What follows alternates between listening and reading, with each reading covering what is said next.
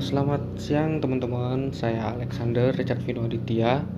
Ini kali pertamanya saya membuat podcast saya. Di podcast saya hanya ingin bercerita tentang musik yang sering saya dengar di platform musik saya.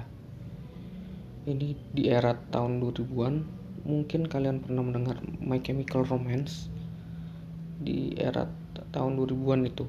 Sebagai dewanya emo, band mereka memiliki fanbase yang banyak untuk uh, saya saya senang sekali dengan musik mereka karena musik mereka yang sangat menyentuh.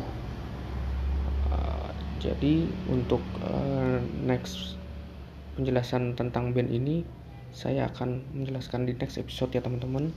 Karena untuk episode ini saya hanya ingin perkenalan terlebih dahulu. See you next episode